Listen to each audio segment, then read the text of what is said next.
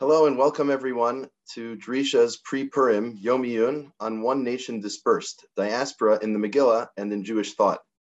Megillat Esther depicts a Jewish people that is not only dispersed among the Persian Empire, as Haman describes them, but is also situated outside the land of Israel, in the diaspora among the nations. Today we will learn about different Jewish attitudes towards the experience of diaspora and how they connect to Purim and the Megillah. We'll have three speakers discuss this topic from different perspectives. We'll begin with Rabbi David Silber discussing the Megillah and its relation to diaspora, and then have shorter presentations by Dr. Malka Simkovich and Dr. Michah Gottlieb on views of diaspora in ancient and modern Jewish thought, respectively. That will be followed by a discussion among our presenters, and then some time for questions and answers to be submitted via the chat. Uh, Rabbi David Silber who will begin, is the founder and dean of the Drisha Institute for Jewish Education in New York and Israel. Rabbi Silber. Start again. I'll be focusing on the Megillah and uh, give some sense, in my view, of what the Megillah, uh, how the Megillah, or the context of the Megillah, how the Megillah sees the world in which we live. Now, I say the world in which we live. Let me begin by pointing out that the Megillah which is part of Ketuvim, which essentially the later books of the Bible, is unlike other later books, such as the book of Daniel, Daniel, or Ezra, Nehemiah. In those books, there's a clear sense of either actually returning to the, to the Holy Land from exile, or a, a deep connection to the Holy Land. Daniel opens up the windows and prays facing Jerusalem. The Megillah does not uh, accord with any of that. The Megillah ends actually with the statement that Mordechai is the second in command. He's an advocate for the Jewish people. He cares for their welfare, etc. And there's absolutely no sense in the Megillah about a return to, to, to Israel. There's no sense whatsoever. Uh, uh, beyond that, just to get a feeling for the, uh, the, the, context, what the Megillah was about. The Megillah, the Megillah presents a world, actually, in which there are many different states. I say a world because even though it's from Parasan Madai, the Persian king, Median Persian king, but the very beginning of the Megillah says he reigns from Hodu unto Cush. And as I pointed out in my book on the Megillah, Hodu and Cush, Hodu means splendor or light. Cush is dark. I mean, Moses married the Cushite woman. So it sort of reminds me of the verse in the Psalms, Mizrach Shemesh Viad from the rising of the sun until its setting, from light to darkness, it means the world. The sense one gets in reading the Megillah is that the king, Hamelech, is the king of the world. And just to try to frame it properly, it's actually interesting that the Torah begins with the story of the Garden of Eden and then the disbursement of different peoples all over the world, different nations, different languages. And then the Torah tells us a story in chapter 11 of Breshit that uh, the whole world is gathered in one place, which is the place called Shinar or Bavel. And they determined to build a city and a tower that reaches to the heavens to make for themselves a name. And the point of that story is that, of course, God then disperses those people all over the world. They can't live together because they don't speak the same language. They're all speaking a different language. And the point, the, the context of the story of the Tower of Babel within its context, its biblical context, is that the Tower of Babel is presented to us as an alternative to the Garden of Eden. We're expelled from Eden, and in the Torah, there's a search for an alternative Eden. And the initial attempt to create the alternative Eden is one that the people themselves, without God's instruction, set up. Everybody's there, the whole world is there, Haaretz Safachat Udvarim Achadim, chapter 11 begins, the world speaks one language. And uh, God disperses these people all over the world. They speak a different language. They can't speak to each other. So in the Torah, the reason there are different nations, essentially, the way the Torah presents us the story, as they, we don't talk the same language. With the Megillah, it's actually very interesting that the Megillah emphasizes that there's one king. His name is Ahashverosh. He's a king over many, many states, 127 states, and each state has its own language. Kichtavam b'chilshonam, their own script and their own language. Nonetheless, despite the fact that there are 127 different languages, there's one king. So what the Megillah presents us with is the possibility that despite the different languages, there can still be one sovereign. And the sovereign is a king, a human king, human king with many foibles. It's a book in which God is absolutely never mentioned, so he never explicitly mentioned. And the question is whether there are hints as to God's presence or not. That's a very interesting question. But the bottom line is that God never speaks, nor is the name of God mentioned in the entire Megillah. So we have a world. The Megillah presents us with a world. One might say, what would have happened if we never left Babylon? What would have happened if we were in Babylon? That's chapter 11. Chapter 12, the next narrative, actually.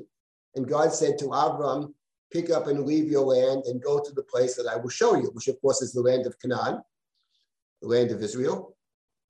But that's because we're dispersed from Babel. But what about if we never left Babel? What about if we stayed in Babel? And the Megillah presents us with that possibility. And more than that, what is the culture of this world? This world that the Megillah imagines is our world. What is the culture of this place, of this planet? And it strikes me that the culture is the culture not necessarily of Babel, but the culture of Mitzrayim. Anybody who studied the Megillah knows very well that the Megillah plays off a variety of biblical texts, but the main one that it plays off is the story of Joseph. The story of Joseph is the story of the Jew in exile. And the Megillah references that story over and over and over again. And it's the story of Joseph it's not the story of the person Joseph, it's the story of Joseph within the world of Mitzrayim. Mitzrayim is a place in which, of course, God doesn't speak. God speaks in Egypt only when God is telling Moshe to leave Egypt, process of leaving. But fundamentally, Mitzrayim is a place where there's no divine communication. And Mitzrayim has its own culture. It's a culture of mistreating the stranger. It's a culture of taking what you see. There's a whole story of Joseph Joseph and Mrs. Potiphar. So essentially, what you have in the Megillah is a, a world, an imagined world, in which there are two pieces to it. One is Bavel, people that want to ascend to the heavens, perhaps compete with God or declare themselves God. And the other piece of it, related but slightly different, is related to the seeing oneself as God is taking whatever you wish, seeing and taking, and that's Mitzrayim. And it's interesting to note that in the Torah, the way the book of Breshit plays out, so of course we have the Garden of Eden, we have this place where the human being is, is placed and then is banished, and then there's the search for the alternative to Eden. The alternative to Eden in the Torah is twofold. It's the land of Canaan, to which God directs Abraham, Lech Lecha, and it's the holy place within the holy place, which is the second Lech Lecha, which is the story of the binding of Isaac, which is the sanctuary, which is the temple, which is the Mishkan, which is the Mikdash. Those are the alternatives to Eden, where the human being and God can interact, provided that the human being behaves properly but it's a place where God can be found, where God is present. Now, what's interesting is that the story of Migdal Bavel, Tower of Babel, is chapter 11 in the book of Genesis. The next narrative is Abraham's uh, instruction to go to the, to the land. And in verse number 10, for whatever reason, he's already headed down to Egypt.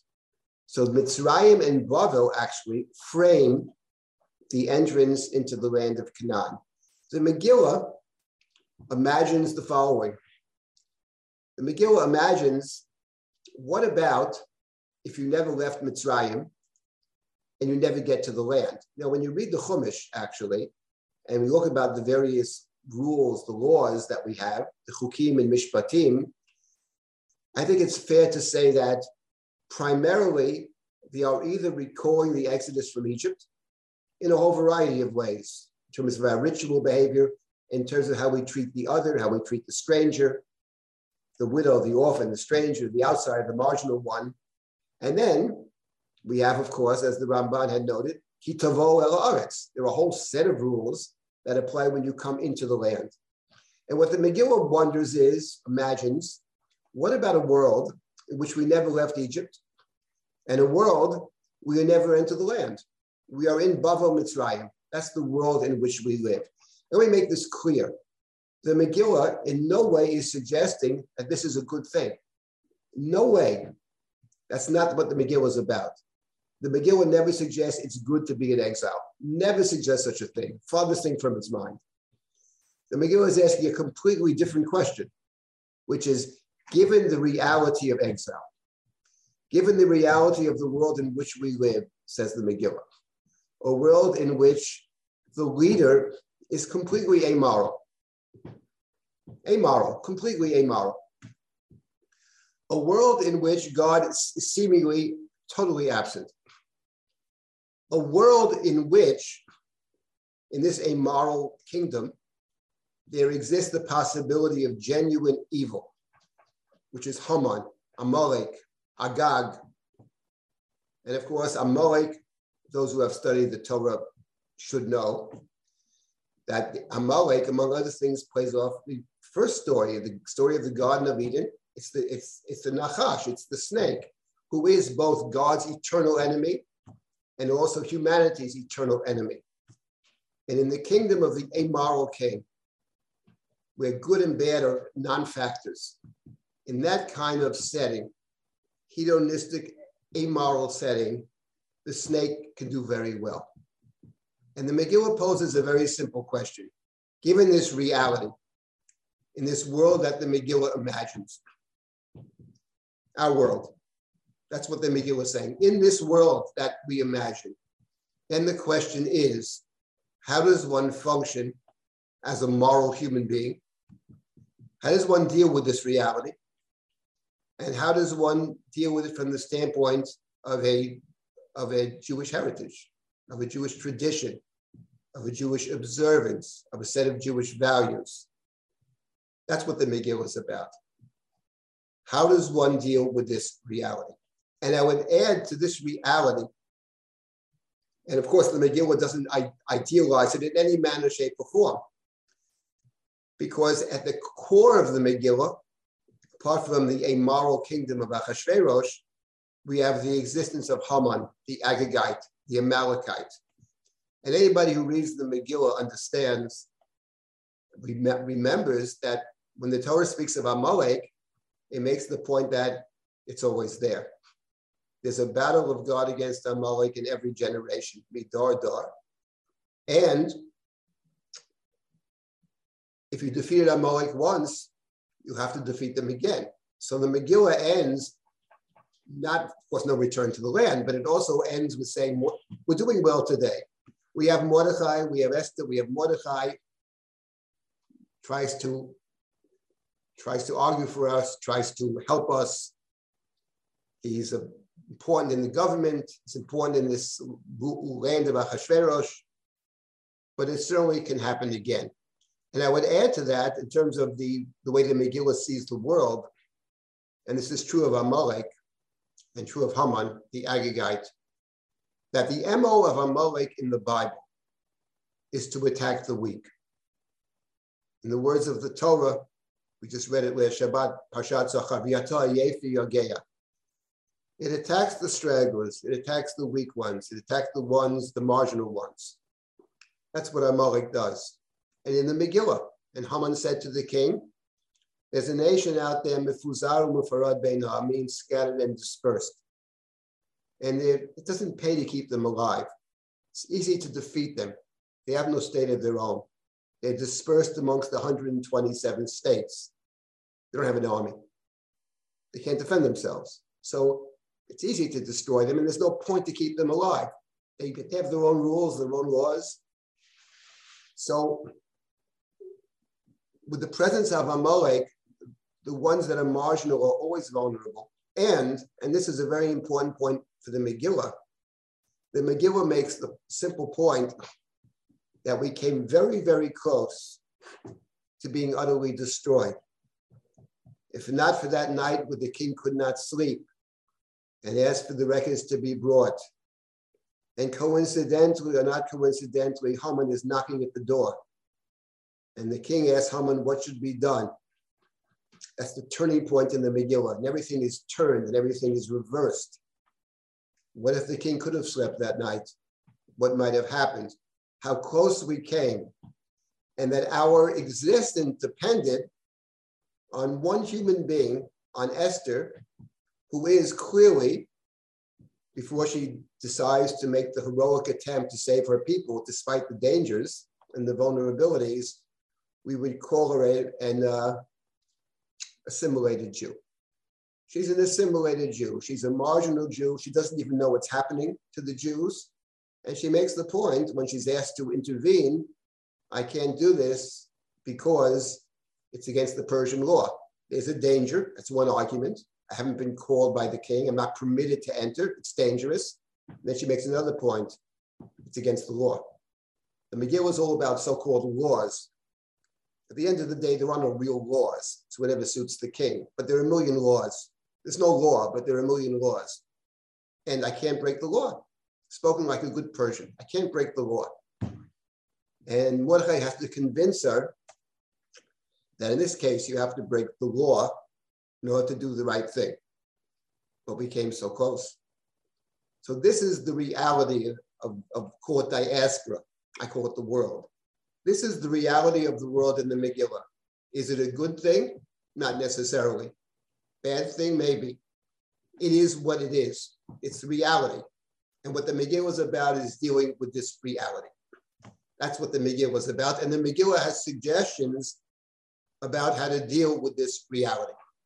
Let me stop here for a moment. If there are any comments or questions, I'll be happy to respond briefly. And if not, I'll move on to the second piece of this, which is what does the Megillah suggest about how one lives in such a world? Does anybody have any comments or questions or in the chat? If not, I'll just continue.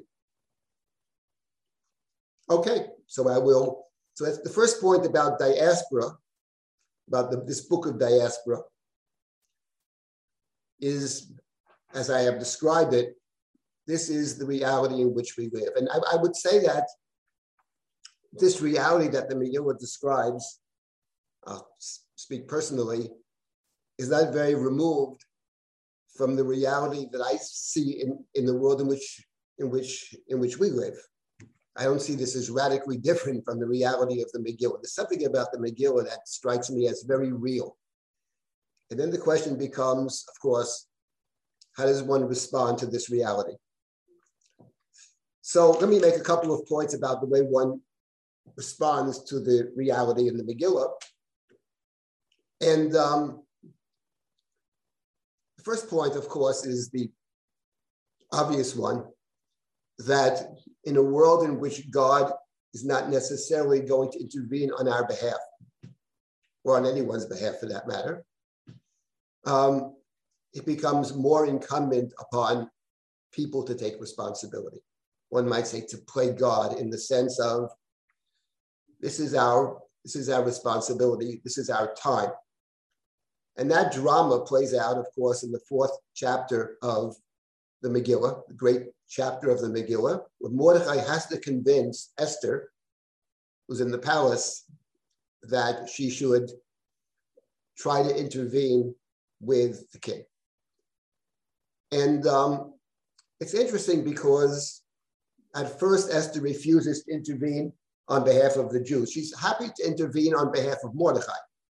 In fact, she sends clothing to Mordechai, who is wearing sackcloth. He's in mourning. And Esther doesn't seem to know why he's in mourning. But he, he is in mourning. Sackcloth doesn't mean he doesn't have a pair of clothing to wear. He's, sackcloth means he's, he's distressed about something. And when Esther sends, sends him clothing, what she's saying is, listen, don't worry, I'm going to take care of you. I'm the queen, I'm going to take care of you.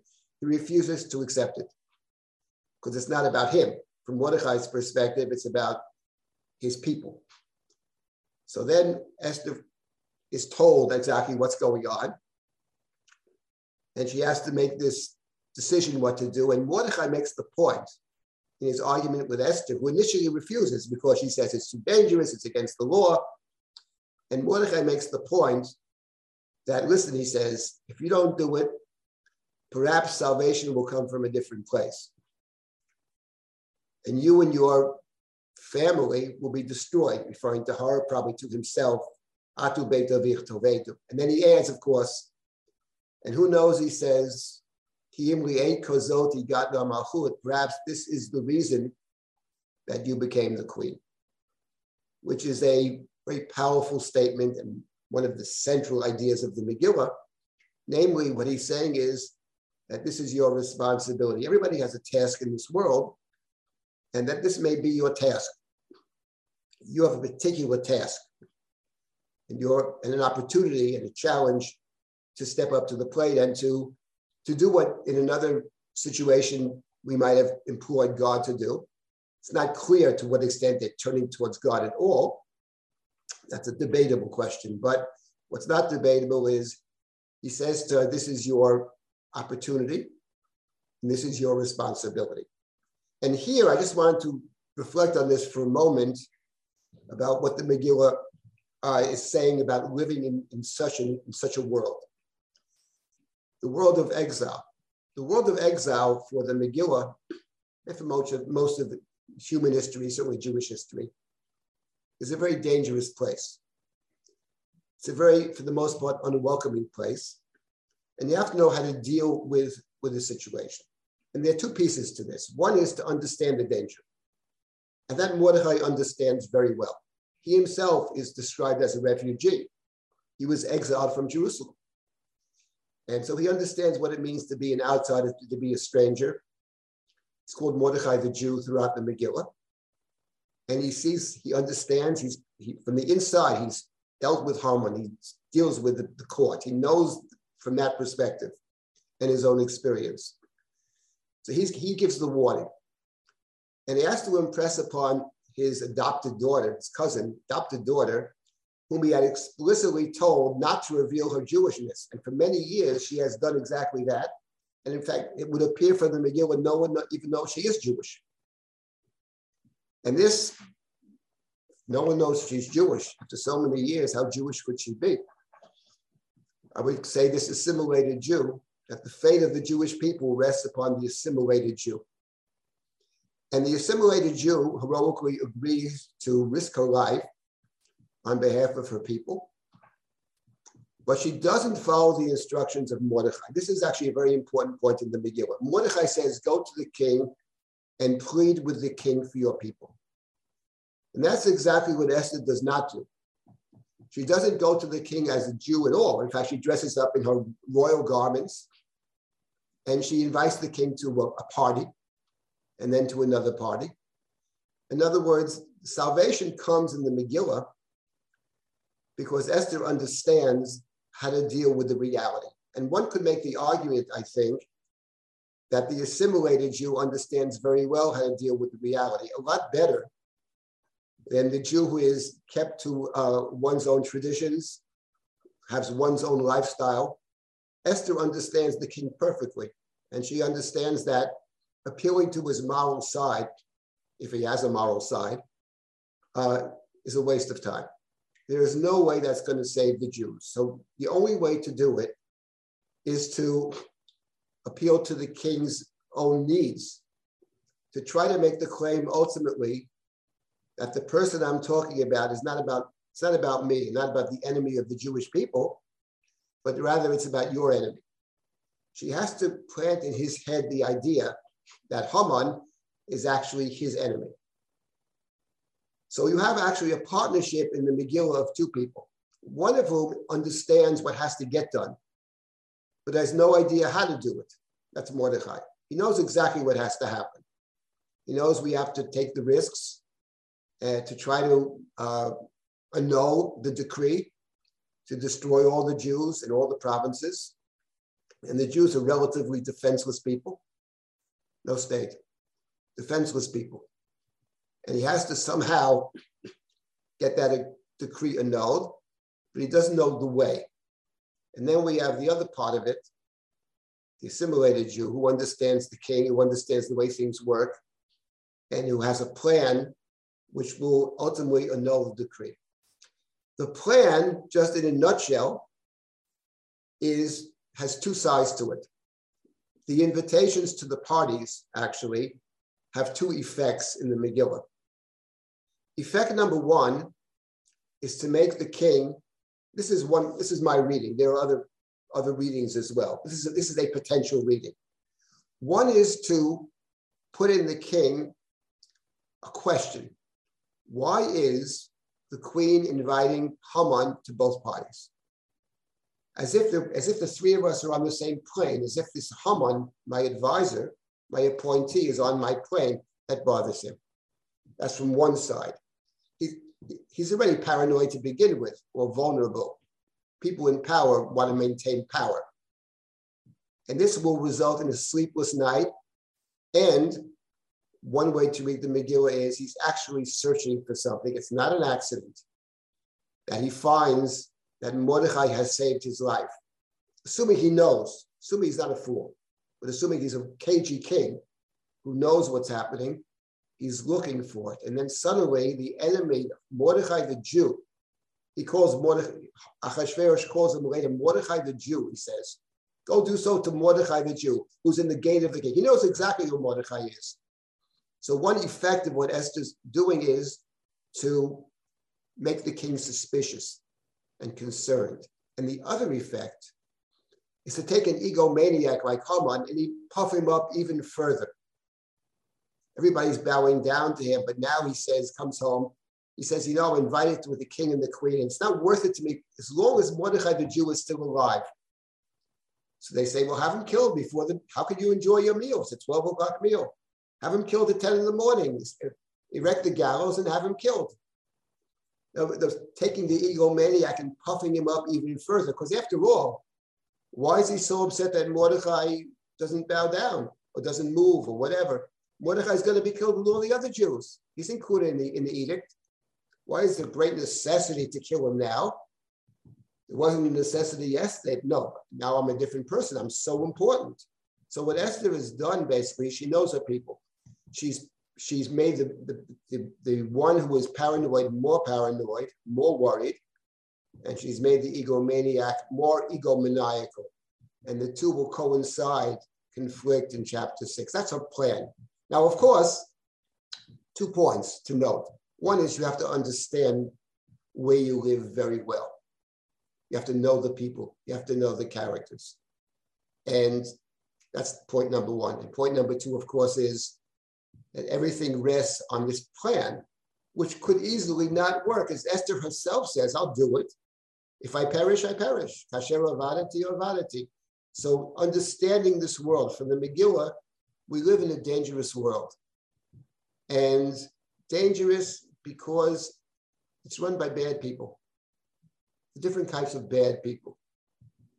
There's a bottom line whether they're truly amoral, which permits mass murder, or they plot the mass murder, is really not the point. This is the world in which we function. It is hardly an endorsement of exile, but it's saying something very different. This is our reality. At the end of the day, by the, by the, by the thinnest of margins, we survive this particular situation. But it's going to happen again because the war of Amalek is in every generation. That's one piece of diaspora. And now there's another piece of diaspora that emerges from the reading of the Megillah, and that is what the Megillah emphasizes very much is the idea of dispersion when you have your own land, your own country, you're pretty much in the same place which creates its own set of problems, I would add, of course, as we all know. Can, can, can people live together? Can, can brothers live together in the Chumash? Can family be together? That's a very good question. Can we find unifying possibilities even amongst people who disagree with each other? That's a central question in the Torah and beyond. But the Megillah has a different situation. Mifuzar umifravad. The people are scattered and dispersed. Hayudim haprazim, hayoshvim biarei haprazot. The Jews in the cities that are prazim. The uh, midrashim say it means unwalled cities, but the plain pshat, in my view, is not that at all. All the cities are prazim. Prazim and mefuzarim. One word plays off the other. They're all the cities. They're Shushan, the capital, and they're all the other places. And now the question is, in a world of 127 languages, but one king, can we find the, what unifies 127 states is one powerful king, one frightening king who cares only about himself, but he'll do anything to maintain his own power and anything to disclaim any responsibility. It's always someone else's fault. It's always, the messages are always being delivered. It's not king wanted to kill the Jews, it's Haman. Haman has no power. But it's, it's, it's always somebody else. Kings often do that. They send letters, not just Achashverosh. They instruct others, and the others take the responsibility. Okay, but what about a community that wants to have a moral sense, a moral community, a Jewish community. How do we create a Jewish community in exile? That's what the Megillah is very concerned with. And I'll very briefly uh, mention a few things that the Megillah suggests is essential in this reality that we live in, the reality of Harasul Madai, the reality of this world that the writer of the Megillah imagines. How does one create a sense of community? And there are several things. One is a collective memory. What the Megillah emphasizes very much is the idea of memory. Of course, the very commandment relating to Amalek is all about memory. Um, it is Otishkach, don't forget about Amalek. Don't forget about what they did in the past. But don't forget that the potential for evil is always there. Don't ever become complacent about rooting out the evil. There is an external evil, and there's within ourselves. There's an Amalek within every person, of course. There's a, there's a piece of every person that has the potential for evil. But it's not just about the person. There's also reality of evil for the Torah. There's that snake wherever the snake is coming from. So the idea of memory, the idea of remembering the story, that's, that's one piece of it, kind of a kind of collective memory. And then there is at the core of the Megillah, the taking responsibility. And the taking responsibility, it's actually very interesting that the Megillah, which is a truly amazing book, but the Megillah has something which no other book has. It has an extended discussion of how the holiday of Purim comes into being. And what's interesting is that it describes the holiday of Purim in, in terms of stages. Let me just conclude with this thought about the holiday of Purim as the Megillah describes it. The first step is, in the Megillah at least, in the Masoretic, there are other Megillahs, there's a whole other story, there's the Septuagint, there's the Alpha text, there's a whole discussion about that. Leave that aside in our Megillah. The initial response, the initial observance of Purim is that not the day that we fight, but the day we rest from war. And the initial response of the Jewish people was to make that a day of Mishteh B'Simcha, a day of joy and of drinking. And Mishteh B'Simcha is exactly, and there are 10 different Mishteh B'Simchas in the, uh, in, the, in the scroll of Esther. This is a Persian response. You won, you make a party and you're happy. It's how the Megillah begins. Big parties, big parties, little parties. That's a Persian response because the Jews in Persia, the Jews in this world are largely not really very Jewish. It's a book about assimilation. It's not a, it's a book about loss of identity. That's always the danger of being scattered and dispersed. And then Mordechai comes along, and Mordechai actually changes the nature of Purim. He adds, in particular, two things. Mordechai does. It's more complex than this, but what Mordechai adds is two things. First, he adds what's called Shushan Purim. The initial observance was one day on the 14th of Adar, when most of the Jews rested. And Mordechai insists that there be another day of Purim as well, the 15th, when the Jews in Shushan rested from their, their from their war. Whether everybody observed two days or it's one and one is a good question in the Megillah. Our practice is one and one today, but the point of Mordechai is we have to include everyone. That's number one. And number two, Mordechai added something else. The Megillah speaks of sending presents to friends. Mishloach manot And Mordechai adds, matanot evyonim, alms to the poor. And Mordechai's point is we have to include everyone. Everyone's got to be included. Of course, in the Torah, the Torah emphasizes very much that on the festivals, we should rejoice, and that includes uh, giving the opportunity for others to rejoice as well. The widow, the stranger, the orphan, the Levi. The, uh, these are the people who don't necessarily have a place within community, within society. So we have to include them as well. So the idea, what's at the center of it, the idea of, of taking responsibility, which goes back to the previous point about Esther in a place where it's not obvious that God will protect the other, that God will be our savior, our deliverer, it's even more incumbent upon people to step up to the plate, despite the risk and despite the potential consequences, and despite the fact that uh, it's likely that we will not succeed. As Esther says about herself, I'll do it. When I perish, I perish. Kasher avaliti avaliti. She doesn't expect to succeed necessarily, but it's the right thing to do. So for the Megillah, it's about a practice that incorporates the other. It's about a memory. And I would add that these days on this Karim b'na'asim b'chodar vadar, I would add that in addition to this, the Megillah, in terms of remembering the story, the way we remember the story is by reading the Megillah. The Megillah itself doesn't say explicitly read this, read the story, but it is a story. It's a story that is intended to be read. Someone writes it to be read. And the idea of looking at the story, I would say studying the story, is also, in my view, a part of the Megillah. And I'll conclude with the following observation that the rules about reading the Torah, we have a, a practice, of course, to read the Torah. We read on Shabbat, we read on the holidays, we read during the week, we are reading the Torah, we are completing the Torah, our practice every year, in the old land of Israel twice in seven years. We are reading the Torah. And then we have special Torah readings. We had a special Torah reading yesterday. And the special Torah readings, there are four of them. Two before Purim and two before Pesach. And what's interesting that all the rules about reading the Torah are found in one strange place, Tractate Megillah. In fact, the tractate that deals with Purim is called Tractate Megillah.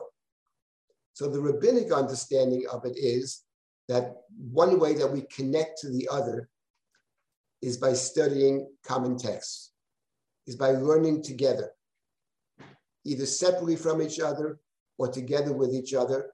And these are the ways in, in, the, in, in a world in which God is seemingly not always there, seemingly very distant. How can we connect to God when God is doesn't appear to be there. And one way we do this is through our study. And I'll just conclude with the following interesting practice that the Jewish people have. On the night of Purim, we read the Megillah. We actually read the Megillah twice. We read it at night, and we read it again in the daytime. At night, after we read the Megillah, we say a short prayer. And the prayer is, Kadosh Tilot Yisrael, After we read the Megillah, we recite Kedusha. Kadosh, Kadosh, Kadosh, Hashem Tzvaot, Kvodo.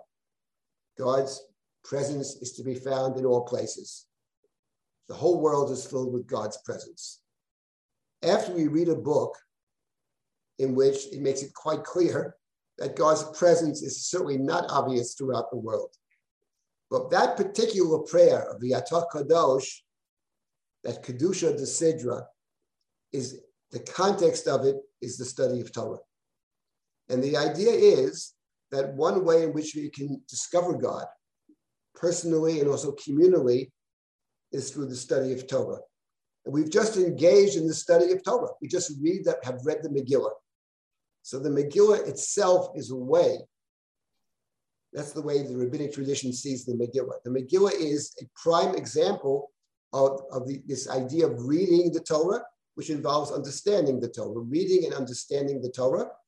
And that's a way that Jews can connect to each other even in exile. That is the way that historically Jews have connected to each other in exile. That was Rabbi Yochanan ben idea of Yavna after the destruction of the temple.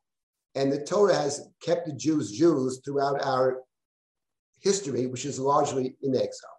So to summarize, I would make making two points. Of course, there's much more here, but briefly, two points. Number one, that the Megillah presents us with this world.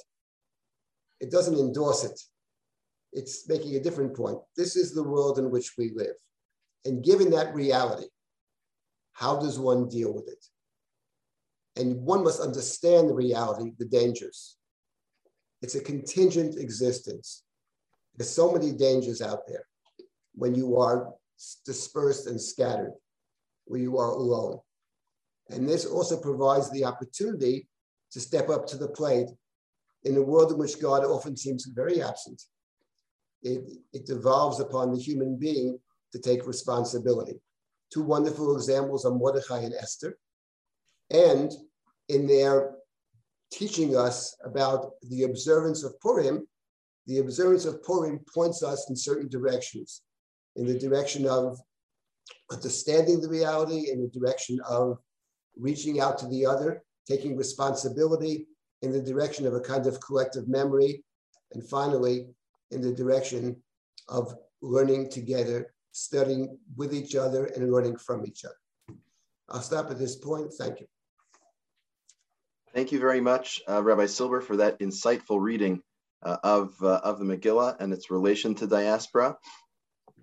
Our next presentation will be led by Dr. Malka Simkovich on diaspora in ancient Jewish thought and its relation to the Megillah. Uh, Dr. Malka Simkovich is the Crown Ryan Chair of Jewish Studies and the Director of Catholic Jewish Study of the Catholic Jewish Studies program at Catholic Theological Union. Uh, Dr. Simkovich has a handout, which I'm sharing right now in the chat uh, and may also be shared on the screen, uh, uh, depending how things go. And please, Dr. Simkovich. Thank you very much. Um, thank you to the organizers, the sponsors of this event. Thank you, Rabbi Silber. I do not plan on sharing that source sheet. It's for your reference, and I will allude to it and I'll tell you where to look as I speak. But it does help me to see your faces um, as I speak. So I prefer not to share my screen unless I really need to. Rabbi Silber notes that the Megillah is all about the reality of the diaspora. And so the book poses a pragmatic question about the challenges facing Jews who live there. And Rabbi Silber mentioned that once Esther understands how to deal with the reality of Galut, she appeals to the king not on some kind of moral basis, but on his own personal needs. What I'd like to do is home in on the question of not what the Megillah intends to ask or answer, but how Jews read the Megillah in the Second Temple period. What were their concerns as they read it? How did they understand it? Many rabbinic midrashim read Esther as a critique of the diaspora, kind of a warning or a morality tale about what happens when the Jews assimilate, your enemies try to kill you and force you to recognize who you are. Uh, there's a famous Gemara that says uh, when Haman says to Mordechai, sorry, when Haman says to um, Achashverosh, the um, the phrase uh, Yeshno Amachad is interpreted as Yeshenim Hayu. The Jews were asleep, and so Haman, through his genocidal aspirations, wakes these sleeping Jews up. They're assimilated, and then they're roused. They're forced to recognize their identities as Jews. And there are many midrashim that speak to this idea that the story is a warning of what happens in the diaspora. I'm not sure that that's how Jews in the Second Temple period read it. The truth is that you could read the story as presenting the same, uh, sort of the same theme, but in a totally opposite way you could read the story as suggesting that even if you are a totally assimilated Jew, you're living the diaspora, you have no sense of your heritage, right? And also, Rabbi Silber made mention of this when it comes to Esther. She doesn't know who she is at the beginning of the story or what's going on with the Jews initially. You could read the story as suggesting that even if you are as assimilated as Esther and many, many others, God will still save you no matter what. And it seems that at least some Judean Jews in the Second Temple period believed that diasporan Jews might read the book of Esther in such a way that it would legitimate, it would legitimate or it would uh, justify their diasporic circumstances. There might have been a concern that a Jew in the diaspora, whether he was living in Alexandria, Antioch, Rome, or in eastern regions, maybe what was Persia, they might have read the book and said, You see, we're okay. Of course, there's a reality that we have to become accustomed to. We have to learn uh, all the risks, the dangers perhaps of the diaspora. But ultimately, at the end of the day, God is not going to let us uh, be destroyed. God is going to intervene through subtle ways, maybe not through explicit miracles, but we'll be okay at the end of the day. And the truth is that the diaspora was a major problem for these Jews living in the land of Israel because it was so successful in the Second Temple period if you look at passages about exile in the Tanakh, diaspora, galut, gola, whatever you want to call it, clearly seems to be a divine curse. In Hebrew, obviously the Tanakh doesn't use the word diaspora. That's a Greek word that's introduced by the Septuagint 12 times. The Septuagint, of course, is the translation of the Torah that's produced in the third century BCE and on. It's a collection of texts that translate the Tanakh over three or four centuries. But even in the Tanakh, this word golad has negative connotations, of course. And so if you're a Jew living in the land of Israel in the second century BCE, first century BC, and you're reading these texts in the Tanakh that make this very clear association between life outside the land of Israel and God's rejection, an association between the sins of the people, their abandonment of the covenantal relationship, and God ejecting the people from the land of Israel, it really is very misaligned with the reality at the time, which is diaspora was mostly a place where Jews could live peacefully. Of course, we know the stories of where things went wrong. We know the story of Hanukkah, of Purim, but most of the time, the Jews were fine. We have hundreds of thousands of Jews living in Egypt alone.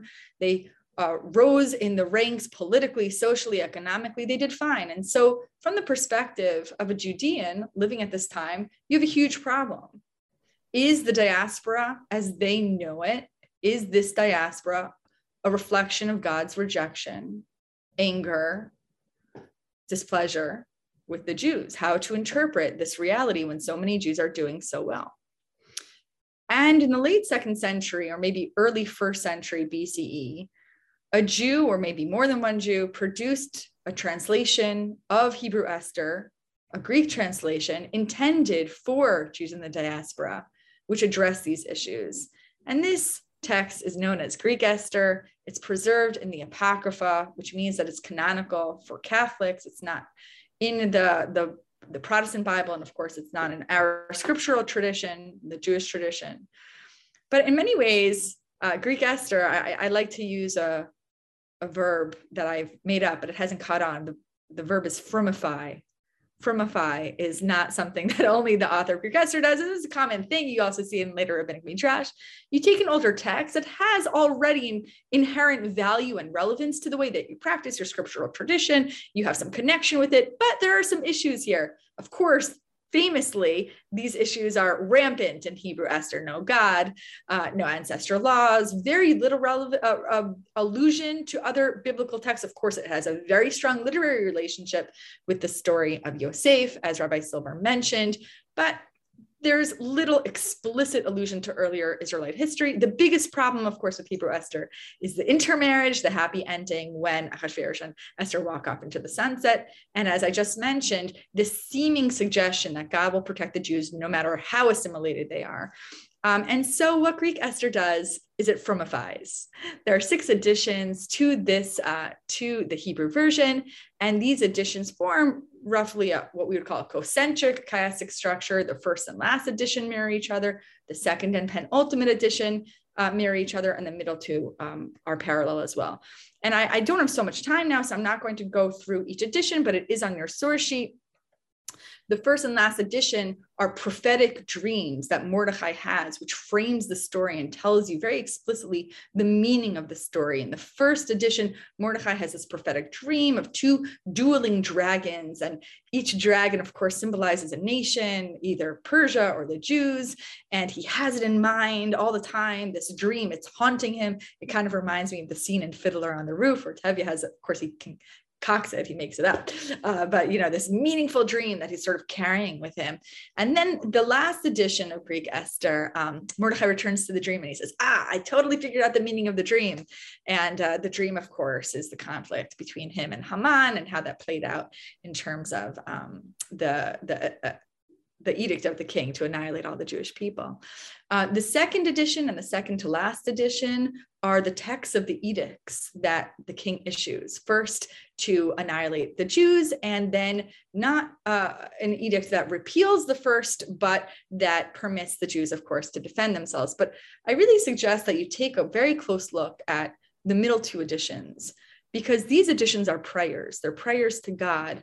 Um, and especially in, in addition C, if you take a look at this text, uh, first of all, you'll notice it's extremely Hellenized. This is a prayer that Queen Esther um, utters to God, of course, right before she approaches the king. It's a climactic moment. There's a lot of tension built up here. And of course, a one way to really increase tension, you find this a lot in Greek uh, literature produced by Jews, uh, is to slow down the action. So you're in a crisis. What are you going to do to increase attention? You're going to slow down the pace of the story.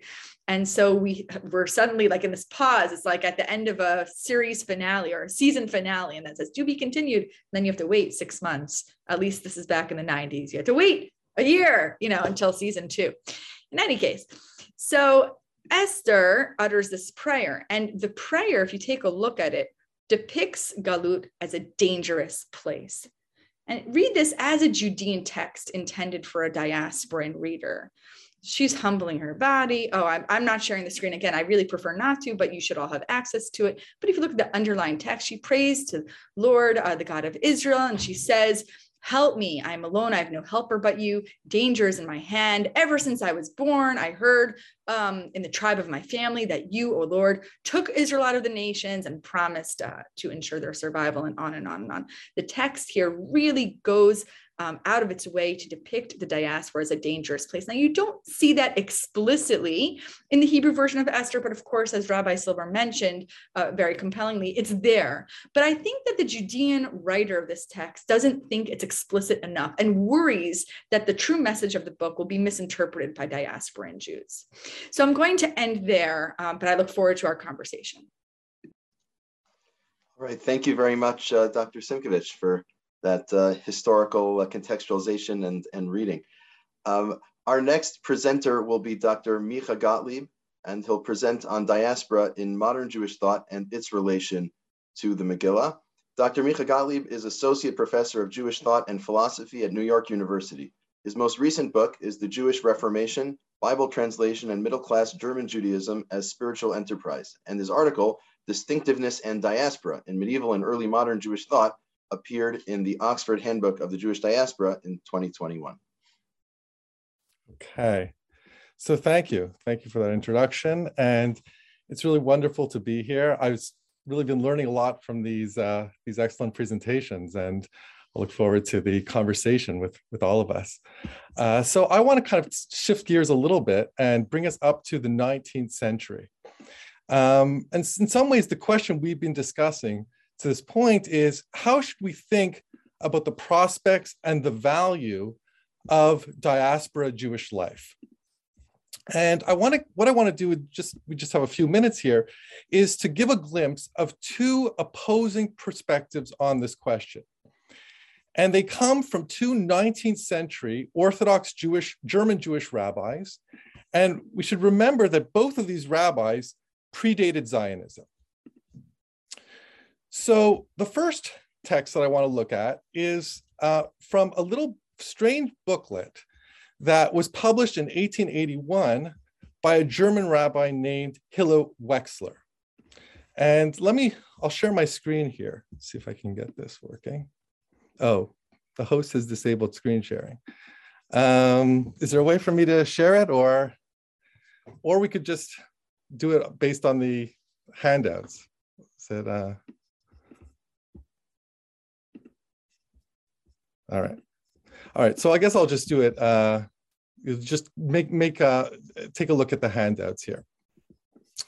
So this brochure uh, is was called a word of warning to Israel to take heed of Jew baiting with reference to some extraordinary dreams. So let me give a little context about this. In 1879, we have the onset, the beginning of anti-Semitism, where really the term anti-Semitism is coined. And it was coined by a man uh, named Wilhelm Marr, uh, who published an influential pamphlet which was called The Victory of Judaism over Germanism. And Marr also founded the League of Anti-Semites. So Wechsler published this brochure shortly after, after, after Marr's activity. And in this brochure, Wechsler, Rabbi Wechsler, delivered a stark warning to German Jews about their future. But what was interesting about this warning was he told us in this brochure that his warning was based on two dreams that he had had eight years earlier in 1873. And Wechsler was uh, Gershom Scholem, who's the great historian of Jewish mysticism, famously said that Wechsler can be considered the last of the German Jewish Kabbalists, right? Because Kabbalah, Kabbalah really kind of declines in Germany in the 19th century. And here was someone up to the 1880s who was still a kind of practicing Kabbalist. So begin with the first dream. Uh, and so the, I want to share these two dreams with you. The first dream is as follows, and this would be the source number one, if you can share, if you can uh, look along with the, um, do people have access to the text? Okay, hope so. um, so source number one is as follows. I saw myself, Ry Wechsler says, oh, it didn't share? Okay, let me see if I can, oh, try sharing again. All right, let me see if I can share my screen. Oh, now I got it. Okay, perfect. Okay, now we're in business here. Okay, everyone can see this? Okay. So Rabbi Wechsler says, I saw myself in a dream standing on a high mountain in Romania, persuading the Jews there that they should not nourish any false hopes that by the aid of Alliance Israelite or by the help of big European powers, they would achieve equality. They should rather go to Eretz Israel, settle there and take up agriculture. And then he's and then Rabbi Wechsler comments, a large number of my listeners wanted to accept my proposals in the dream. So this is a kind of very interesting, strange dream where he, where Rabbi Wechsler is obviously commenting on the Jewish struggle for equal rights in Europe. Uh, the Alliance Israélite was an important organization in France that had been founded in 1860 to defend Jewish civil rights and advocate for them. And Rabbi Wechsler is saying that this would not work. This is not going to, to help. This is not going to be successful. And Jews should instead settle in Eretz Israel, move to Israel, and take up agriculture. The second dream, move on to it. Get it here, is, is the following. Rabbi Wechsler relates, I saw in the east, in the proximity of Romania, a terrible thunderstorm and from there, a mass of dark, threatening clouds moving around to most of the European states. But it came to Germany earlier than to Austria-Hungary. Austria-Hungary. I was very struck by this. Continuing dreaming, I thought, This means that the Romanian spirit of hostility will make its rounds to, the, to other states, but will first strike root in Germany before gripping other countries. And Rabbi Wechsler is responding to the fact that in, in the 1873, there were these anti-Jewish um, riots and actions in Romania. And he's telling us, he's telling his readers that actually it's going to be much worse in Germany. And that this is going to strike Germany first and is going to destroy uh, German Jewry. And we have to remember that this is written in 1873, which is eight years before the Chibat Zion movement, um, which advocated again the beginning of kind of agricultural settlement in, in, in Palestine. And it's 23 years before Herzl's The Jewish State.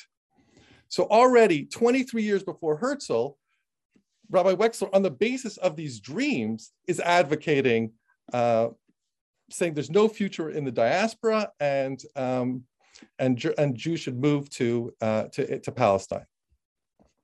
So what Rabbi Wechsler did though was he wanted to get approval. He wanted to galvanize the German Jewish rabbis to support him.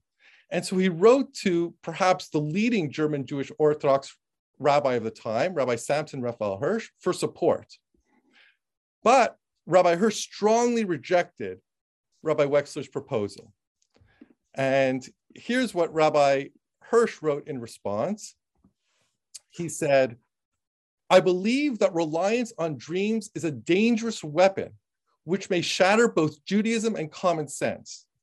A person who nowadays prides himself with prophetic revelation could and must be considered almost certainly either mentally sick or simply a cheater or a person who wishes for selfish reasons to take advantage of others people's superstitions. Right? So for Rabbi Hirsch, right, this reliance on dreams and a kind of sense of this, you know, mystical intuition and making policy and deciding what Judaism, Judaism's position on a particular um, issue of the day, what it should be on the basis of dreams, this is a kind of completely deranged attitude that cannot be accepted. But it's not just that Rabbi Wechsler, uh, that Rabbi Hirsch thought that Rabbi Wechsler here was a kind of crank and, you know, a, being a bit of a fraud here. But his opposition was also based on the fact that he had a very different view of the value of diaspora Ju- Judaism. And he had already expressed this in 1836 in his 19 Letters of Judaism. And this was a text which became a kind of manifesto of German Orthodox Jews. And this is the last text I want to, I want to share with you. And so this is uh, from the 16th letter of it. And I'll just read this. Rabbi Hirsch wrote Israel's bond of unity was never land and soil, but only the collective task of the Torah right? So the basis of Jewish unity is the Torah. It's not the land. And Rabbi Hirsch continues, it is this purely spiritual nature of Israel's nationhood that makes it possible for Jews everywhere to tie themselves fully to the various states in which they live, with the distinction perhaps that while others consider as the highest goods that the state aims to secure, namely possessions and pleasures, Israel can always only regard these as a means to fulfilling humanity's mission right? So because the land is not the basis of Judaism, it's not the basis of Jewish unity, but it's the Torah, Jews can, can live in, in any state and be full citizens there. And then, but so for Hirsch, though, this living in the diaspora isn't just some reality that Jews, where Jews, it's where it's possible for Jews to live. It's not just some reality that Jews can adapt to, but he thinks that it has a very important purpose for the world and for the, for the state and for the world. And here's how he puts it. He says, imagine Israel dwelling in freedom amidst the nations, striving to attain its ideals. Picture every son of Israel, a respected, influential model of righteousness and love, spreading not Judaism among the nations, that is prohibited, but pure humanitarianism. What an impetus for the education of humankind. What a source of light and strength. In the midst of people pursuing and idolizing violence, possessions, and pleasures, picture there quietly and in full view a people who regards possessions and pleasure only as the means to practicing justice and love to the whole world. A people whose minds are filled with the truth and wisdom of the Torah, who maintain only truly human rational views and perpetuate them for themselves and others through living symbolic actions.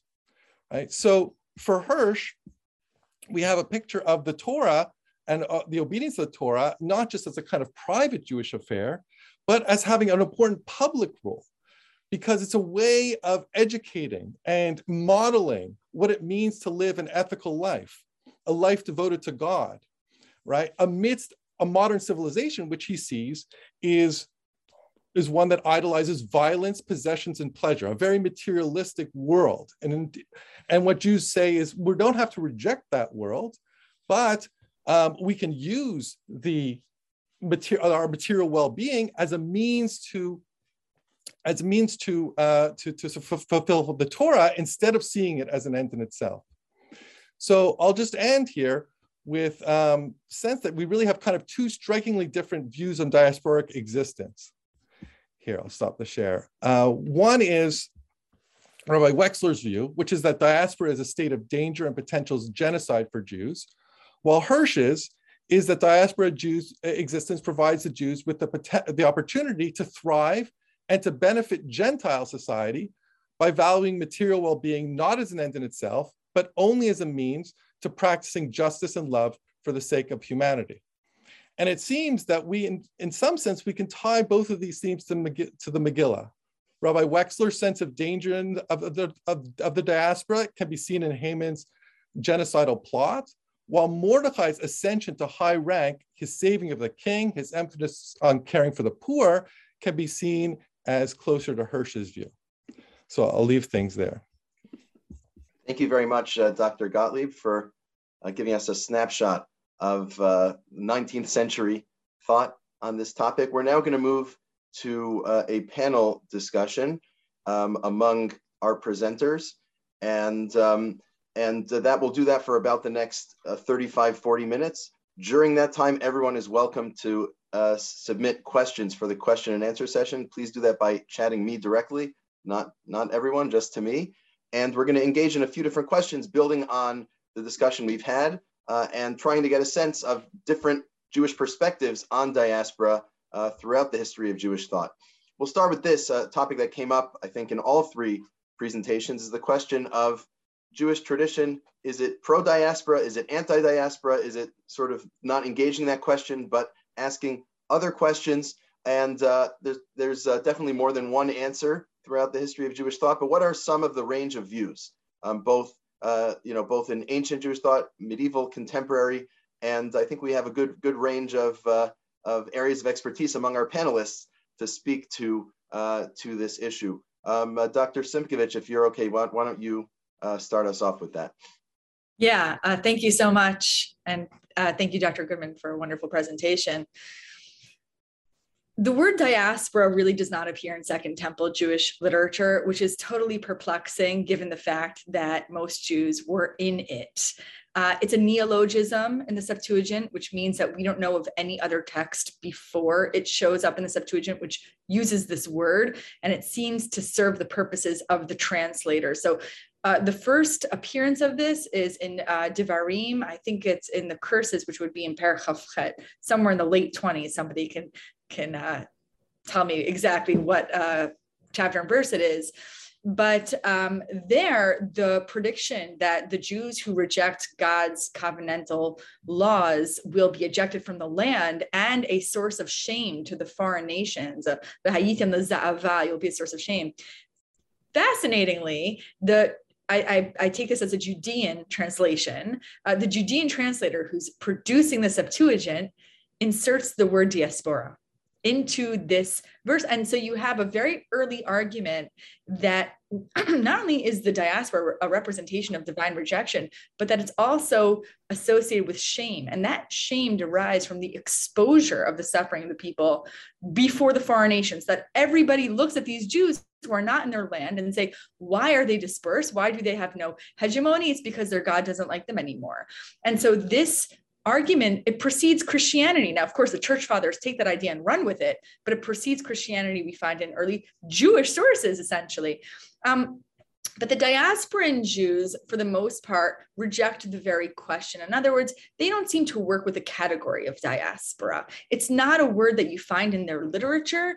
And instead, what you find is an emphasis on the universal God who takes an interest in all Jews wherever they are and in all of humankind wherever they are. And so take a thinker like Philo of Alexandria, who many wrongly assume he was an assimilated Jew, uh, very influenced by Stoics. Uh, maybe that part is true, but Philo uh, was an observant Jew, by which I mean he kept the main identifying markers of Jewish practice in the ancient world Sabbath, dietary law, um, kashrut, um, and uh, circumcision. Uh, Philo goes at lengths to defend the integrity of these ancestral practices, which were being accused, uh, both Greeks and Romans and also assimilated Jews treated these laws as irrational, barbaric, superstitious, and Philo defends the integrity of these laws and the Jewish scriptures. At the same time, Philo never uses the word um, diaspora. He never suggests that Jews have an obligation to return to the land of Israel. He underscores not only the universality of the Jewish God, but also the utility of the diaspora. This is a theme that comes up over and over, not just in Philo, but in other writings that were produced um, in the Greek speaking diaspora the utility of the diaspora means that Jews have a particular purpose there. Of course, it shows up again in the modern age with Rosenzweig and others. There's a reason that Jews are living among the foreign nations.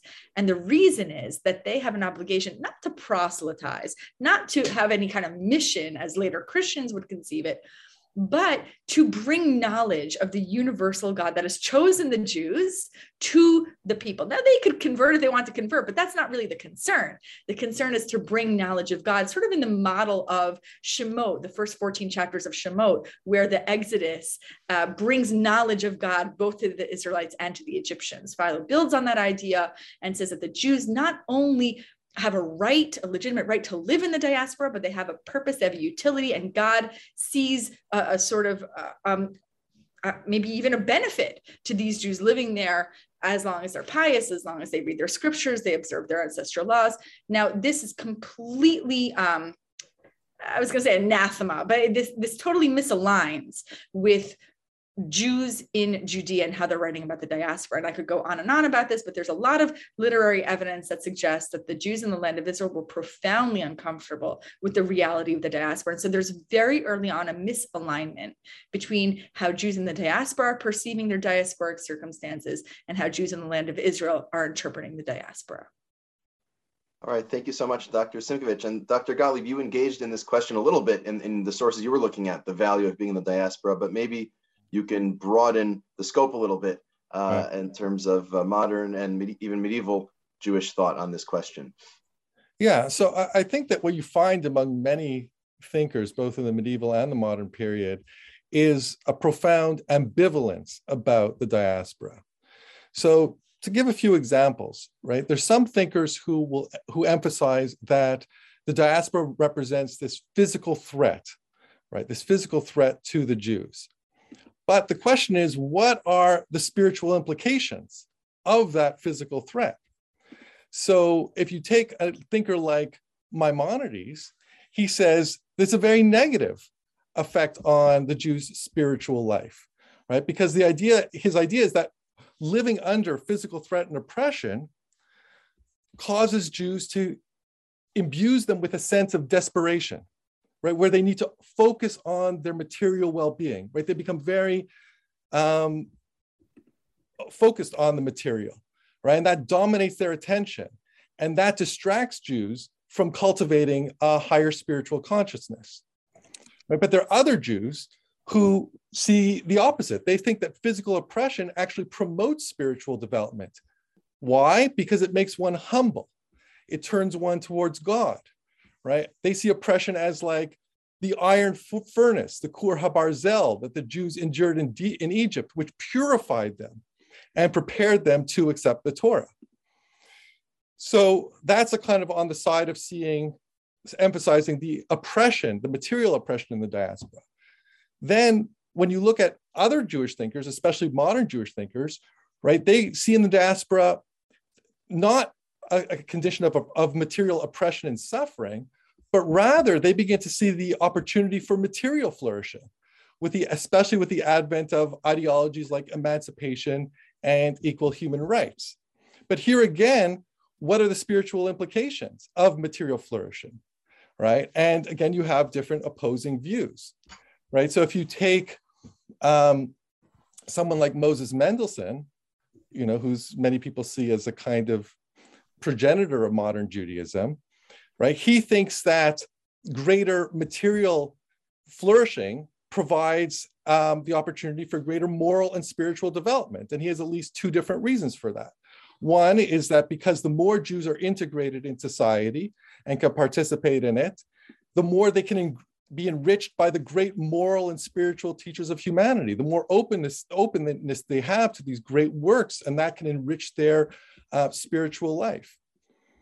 Right. And his second reason is because he thinks that when the Jews are more materially uh, secure, then they're less prone to engage in activities that degrade their moral character, right? Like fraud and theft. If they don't have to worry about where they're going to get their, their livelihood, they're less likely to be engaged in fraud and theft. But then you have on the other side Jewish thinkers who worried that greater material opportunities would threaten Jews' spiritual life. And perhaps the most famous example of this was the first Lubavitch Rebbe, Shneur Zalman of Liadi, who opposed Napoleon because he was worried that as Jews great, gained greater material well-being, they would turn away from Torah. So I think there's a kind of fundamentally ambivalent attitude. All right, thank you for that. And Rabbi Silber, do you want to weigh in on this question? I would say that um, as far as the Torah is concerned, the Torah is written from the perspective of one in exile, that's for sure. The Torah book of Bereshit ends with Yaakov blessing his children, talking about what may happen in the future, but they're in the land of Egypt. Uh, the book of Dvarim ends with Moshe not being able to cross over into the land, seeing the land from a distance. So the Torah in general is writing from the perspective of, of, of, of exile. Uh, the land is an aspiration, there's no question about that. But I think we have to ask ourselves the question what is this exile about? And the exile, as described in the covenant, is you suffer for, say, three generations of being a stranger and being uh, oppressed and being enslaved. And the fourth generation returns to the land. And the question then is, what is the idea of this suffering? Why must you first suffer to in order to possess the land in the future? So on one level, I think one could say that given the fact that the Torah talks about establishing your own homeland, and the Torah speaks about the various rules and regulations and laws that are in place when you enter your own land. And there is a very strong emphasis on, I would say, in the first set of the Book of the Covenant, as it's called, is a very strong sense over there on those three ideas of slavery, of non of, of, of uh, not abusing people, uh, and of treating the stranger fairly. Twice it says you should love the stranger or, or do not oppress the stranger. Gerol Tuchatz, you, you know the nature of the stranger. You were strangers in the land of Egypt. So I think the idea there seems to be of slavery, which is at least a moving away from, it doesn't abolish slavery, but the Torah certainly moves away from it, certainly with the Hebrew slave. So the point is, I think one can make a good case that the idea of the suffering your own suffering is educational, and that it, it, teaches you what not to impose upon the other. I think that's on one level, that's in the Chumash. I think the larger question is I think it's true what was said 100% that being going in exile for the Torah and maybe for the Bible in general is a punishment and it's a negative. The presumption is that you're not going to do that well in exile. Certainly in the Chumash, the prime example is Mitzrayim and there we are enslaved. And the Torah is really about leaving Egypt. So uh, it doesn't, you know, Torah doesn't speak about going to a land where things are going to be, um, you know, materially wonderful and it's a center of civilization and that kind of thing. It's not, it's not the Chumash. But I think that question, I think from a historical standpoint, given the fact that the Jewish, the Jewish Jewish life for the most part, and and the Jewish liturgy and the Jewish collection of rules. I mean, the Talmud Bavli is our primary rabbinic text, and as is Talmud Bavli. And so the question, the larger question, I think, is what positives can be gained from being in exile? I think that's a very interesting question and depends which exile you're in. I don't think that the, the Tosafists in, uh, in France and, and Germany, or for that matter, England, felt there was much to be gained necessarily from the culture in which they were embedded. And that's certainly not true of the Golden Age in Spain, where clearly there is, you know, there's an obvious influence and incorporation of many of the uh, teachings and, and, and, you know, the culture of the Spanish culture, whether it's philosophy, whether it's mathematics, whether it's language, grammar, etc., you name it. And so, you know, I think that's the larger question: to what extent one can see the exile as, you know, as as helpful actually in in, in helping us deep have a better understanding of our of our own tradition and being able to incorporate other teachings from different places into our tradition. And my own personal feeling is that has happened, whether we're conscious of it or not. certainly happens.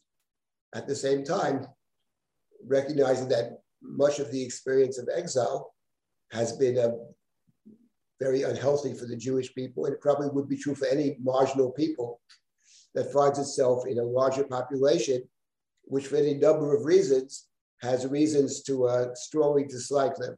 So I think that's the that's the bigger question. I think. Okay, thank you all for that. And moving to our next question, which is which is related, um, Dr. Simkovich mentioned the sort of classical biblical account of the Torah says about why exile happens. That it's on account of sin. You sin, you're exiled. Uh, this is uh, uh, uh formulated in uh, in our uh, prayer book as Mipnei Galinu Me'artzenu. Because of our sins, we were exiled from our land. So how would how would perspectives that are more pro diaspora to one degree or other that don't say we're here because of our sins. We failed. We're going to do everything we can to merit a return. Any view other than that, how might they uh, understand or explain or, or interpret uh, that biblical account of exile from the land as punishment for sin? Or, you know, maybe they have other accounts, uh, other explanations for why uh, for why that happened. And maybe we'll start with uh, with Dr. Gottlieb this time. Yeah. So, I mean, if you talk about the idea that living in diaspora has a positive you know effect that there's something positive about that.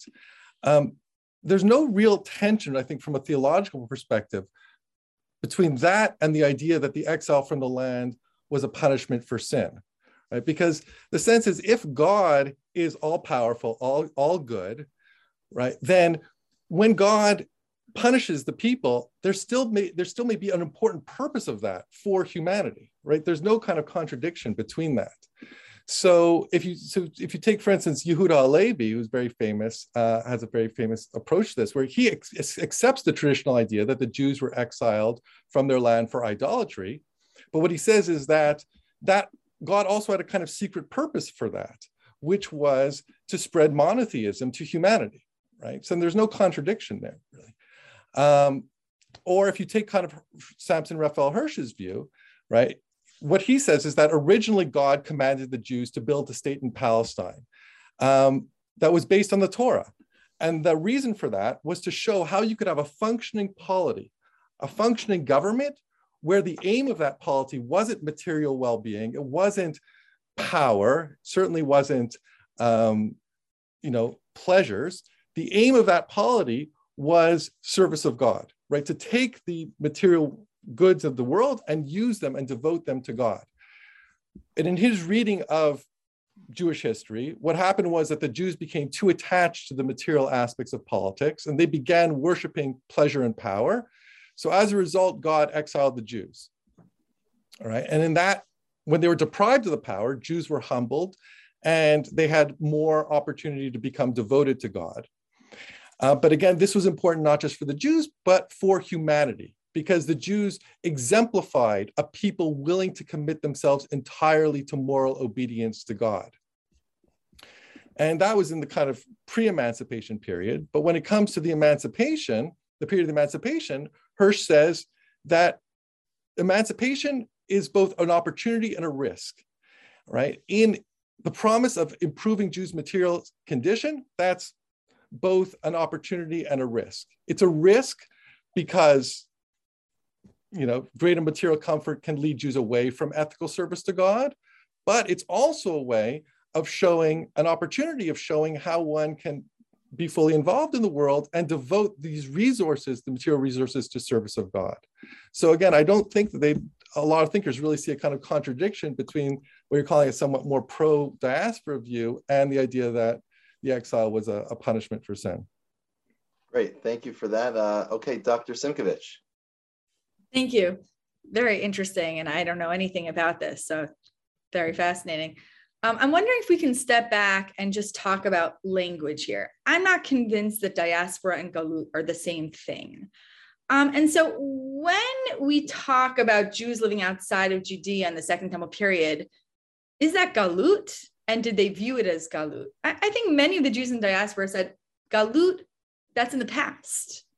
How can you compare galut Bavel, which is built on the trauma of the destruction of the temple, right? Raising it to the ground, um, the starvation, the suffering, the forced expulsion. How can you compare the trauma of that destruction and the galut that it led to in Bavel with the diasporic lives um, that were thriving in places like Alexandria, where Jews were born into families that had lived in that city, that had come by their own volition when Cyrus, the Persian king, said to the Jews in Babylonian exile, You can go back to Judea. Many of them did not. They chose to settle in other places. And so the families who came to uh, these uh, regions such as Alexandria. Um, they're not, I mean, Alexandria, by the way, did not exist in 538. So let's be clear. But I'm saying they're making choices to go to these places and to settle in diasporic lands.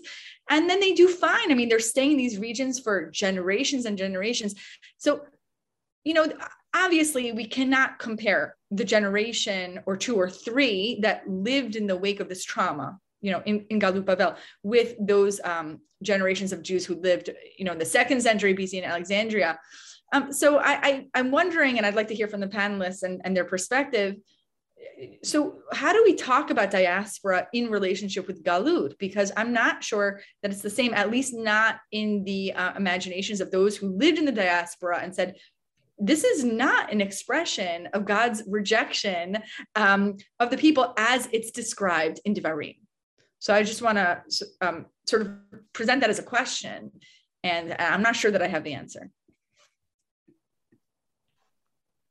Any thoughts from our panelists in response? Well, again, I think for some of the thinkers that I've been talking about, what they would say is it was a rejection of the people at that point in history. But as the people developed through history, and you know, the history is a kind of process of self-education, and as the kind of Jews lived in the diaspora, it developed an important, there was an important purpose to that, right? And that there was a, you know, so I don't necessarily see those two things as as, as contradictory. Hmm. But I guess there would be uh, on this account. It sounds like there still would be a difference between ancient Jews who said, "Well, the exile was previous to me, and I'm doing something different," and someone like uh, Rav Hirsch that that was mentioned, who would say, "No, I am in the I am in this uh, galut, even if there are positive uh, some positive implications. So the question of whether you write you read yourself into that verse or not might be a distinction, at least between some ancient and modern Jews.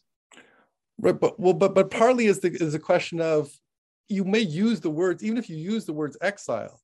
The question is, you know, how how how strong is the longing to go back, or and how how strong does it um, you know, kind of manifest in your life? Because for Hirsch, Hirsch would have said, yes, of course, we're in exile and we will be returned, but it's in some messianic future that is kind of completely out of our hands, that's kind of almost somewhat beyond history, you know, so even if you were use the words exile, there may be a certain kind of lip service that you give to it, where you say, "Of course, there's a this is not the ideal state, but it but we can actually do pretty well here," and serve an important purpose. And you know it's not like this is a you know just a just a, a suffering and you know a, a morally uh, you know decrepit time or something.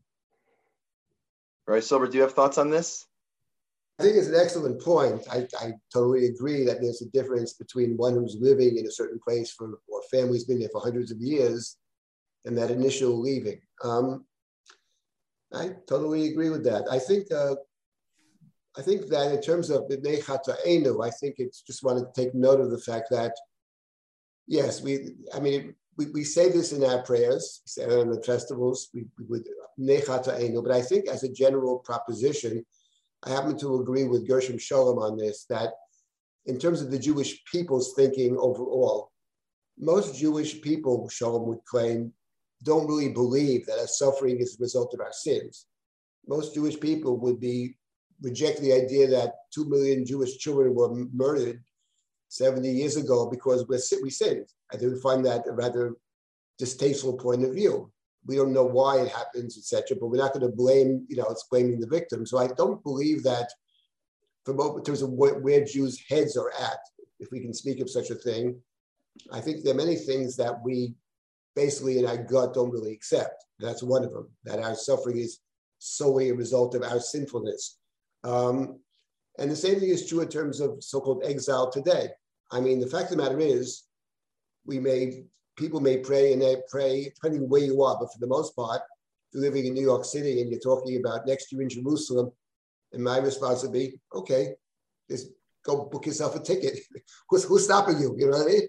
It, it, it, Israel is accessible. It's not that Yehuda HaLevi you know, struggles to get there or something. It's, it's so I think one thing to take into consideration, I think, is sort of our our our present reality, and for that matter, the reality of many hundreds of hundreds of years prior to us, and the, the point that diaspora has a totally different feel for people that grow up in it and who live in it, I think is a very important point.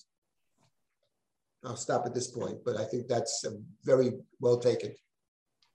Great. So we'll move now to another question. Before before I pose that, just a reminder to everyone uh, to uh, please send me uh, your questions for the Q&A session. We have some open slots. So by all means, uh, please send them in so we'll be able to have uh, some input from the audience as well. Um, for the next question, how should the Jews of diaspora relate to political leadership and sources of power in their local uh, communities or, or states? Should Jews promote a particular Jewish agenda uh, that's sort of serves their own community? Should they be loyal citizens of the state? Is there some way of balancing those? Are there other options? How what, what's the what should the political role uh, of uh, participation in in politics uh, be of Jews in their diasporic communities? Uh, and we'll start this one with uh, Dr. Simkovich. Oh boy. Well, I'm not sure if the question um, is framed as a contemporary question, but obviously I'm going to take you back 2,000 years and think about this in the context of the Hellenistic world. Um, Jews in the Hellenistic world, uh, and uh, specifically with the Jews outside of Judea, seem to have had no problem with dual loyalty. We talk about this phrase like, oh no, we don't want to be accused of dual loyalty. Uh, but if that phrase existed, uh, I don't know, but the concept certainly existed, and Jews took pride in that.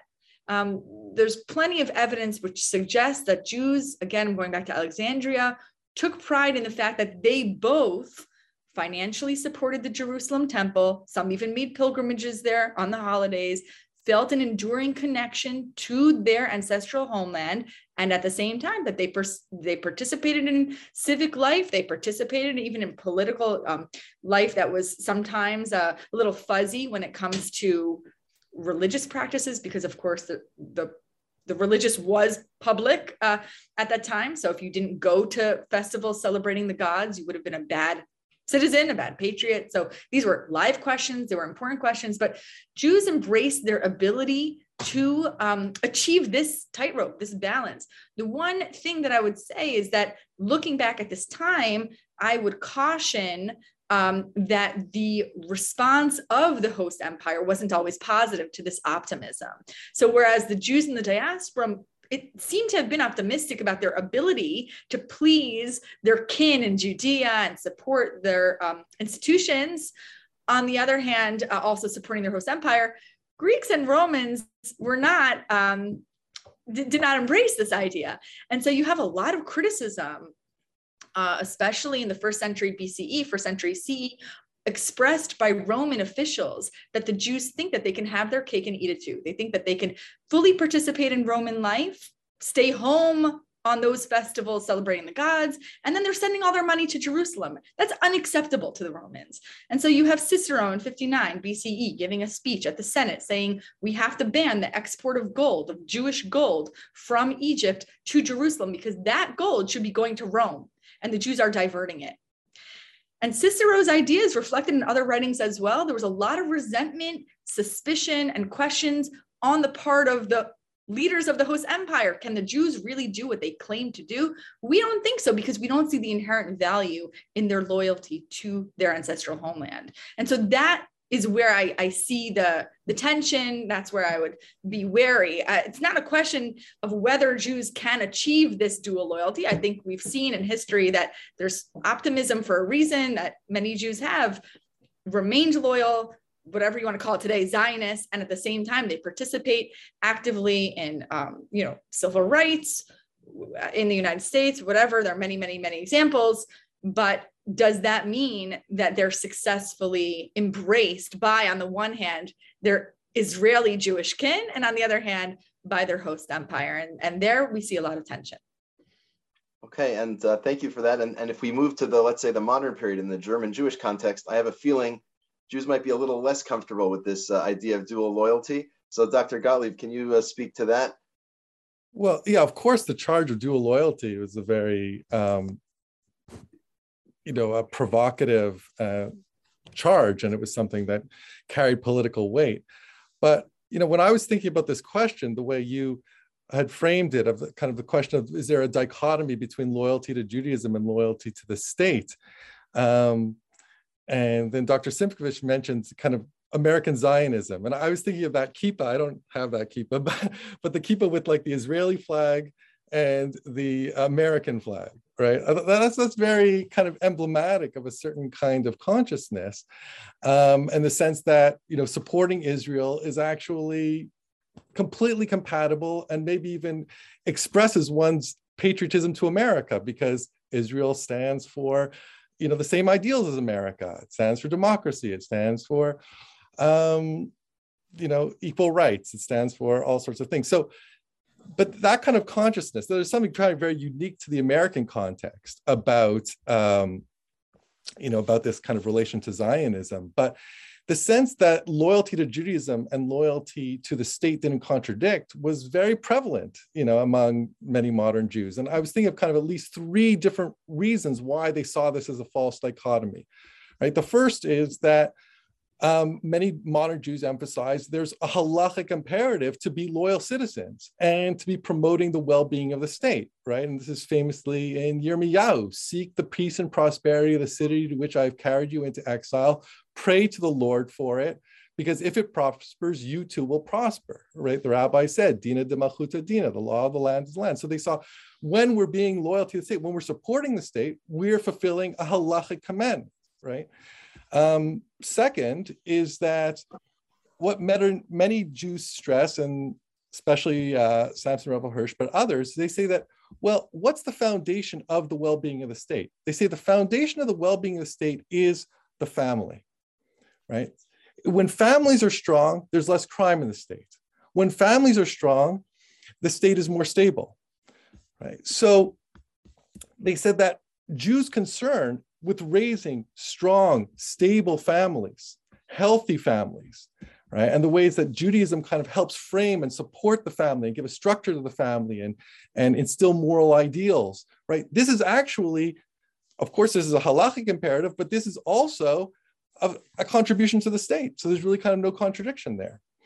Um, and the third is that for many modern Jews, they really emphasize that Judaism, Jewish practice, including ritual halacha, what's it really about? It's really about cultivating an ethical religious consciousness, right? And ethics, of course, begins at home, but it doesn't end there, right? So, um, so if Judaism is about moving moving humanity to in this ethical direction, this is obviously something that benefits the state as well, right? It's in the state's interest that people, that its citizens be imbued with this kind of ethical sense of ethical responsibility. So in that way, I think for many um, Jews, they really see it as a kind of false dichotomy. And I guess what about uh, we've heard accounts of both uh, ancient and modern Jews who, you know, really try to to lean in and and uh, be both both a, a, good Jew and a good citizen of, of uh, their country. Um, are there are there other examples? Are there, are there counter examples? Other uh, Jews who took the approach of you really have to choose, and here's why I'm choosing one way or the other. For for you know, open I'll open this to all all the panelists.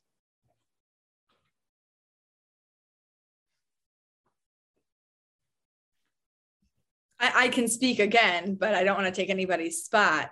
Uh, there's a very influential book, um, and, and, it's known as Two Maccabees. There are two accounts of the rebellion of the Hashmonaim against the Syrian Greeks, and Two Maccabees um, is influential for Jews of you know, up until today. And the reason is is because it presents the conflict as a conflict between Judaism and Hellenism. It's the first work to use the word Judaism, Judaismos. We don't see that word in Greek or, or Hebrew literature even uh, before this this um, this text and framing the conflict which occurred in Judea as a imminent cultural clash between all Jews and all Greeks. This was a novel idea, and oddly, it um, it takes seed in the diaspora, and it also undermines everything that I've been saying about the diaspora.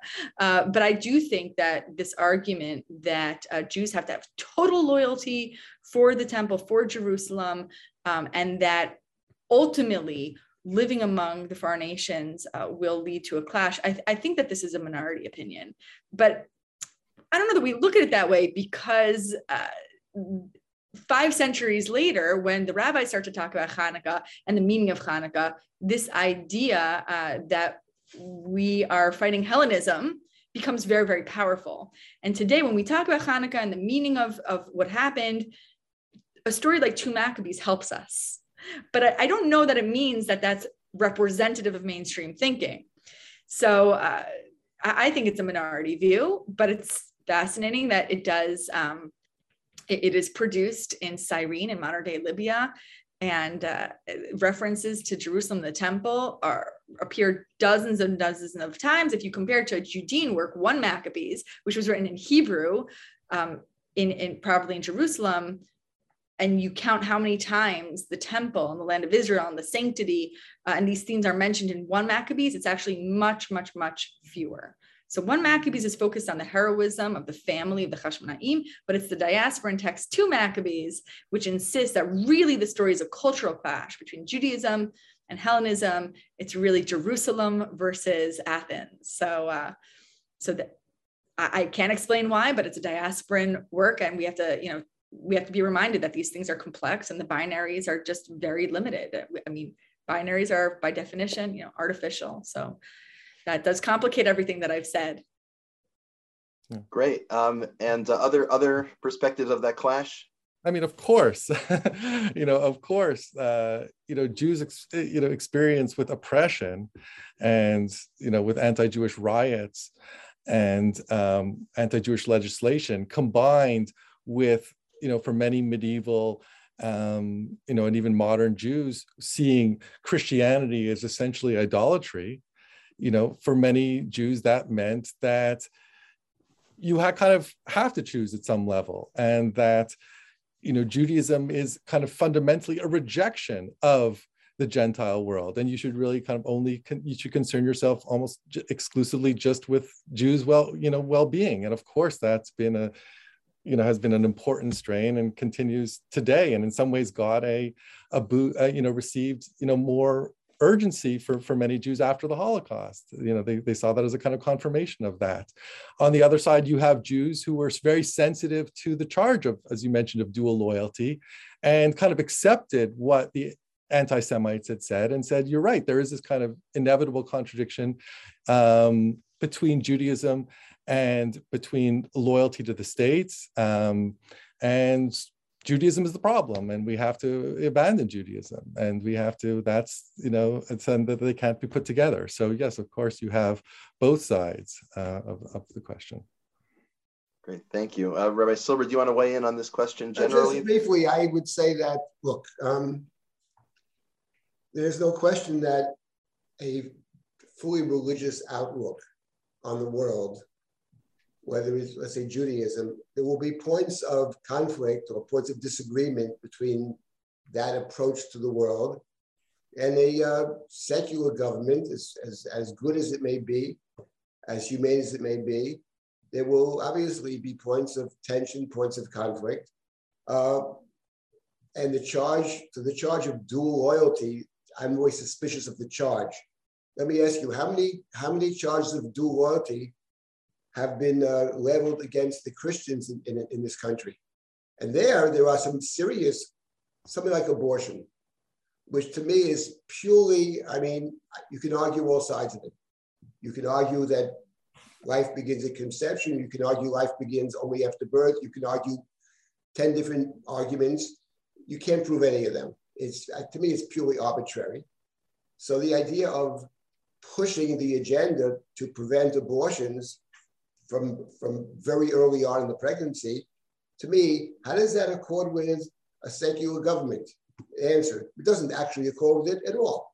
I don't think people have accused Christians who, who are anti-abortion, strong advocates of anti-abortion, having dual loyalty, because people have different opinions, and no two people think alike about all things. But fundamentally, there's a belief that these people are good citizens.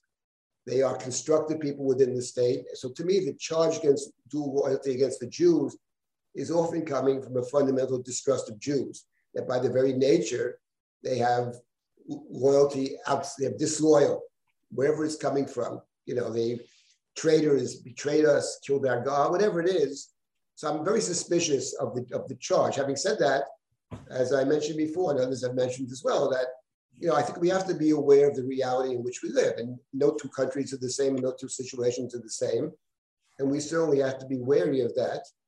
And yes, we are told to be good citizens and to be constructive citizens. And for the most part, I think we have been, we, the Jewish people in general.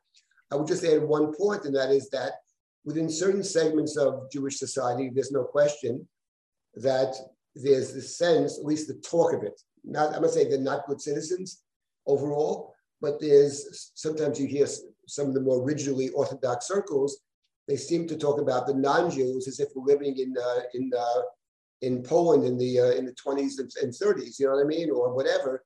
The, that the United States of America is not, you know, Europe of the Middle Ages, and it's not. It's, each place is different. So the idea of throwing everything into one basket, I think, is very problematic. And I think what's helpful is to think real realistically about where we are, uh, how we how we we are have to be good citizens, and then there are you don't necessarily necessarily have to buy into Western culture with lock, stock, and barrel.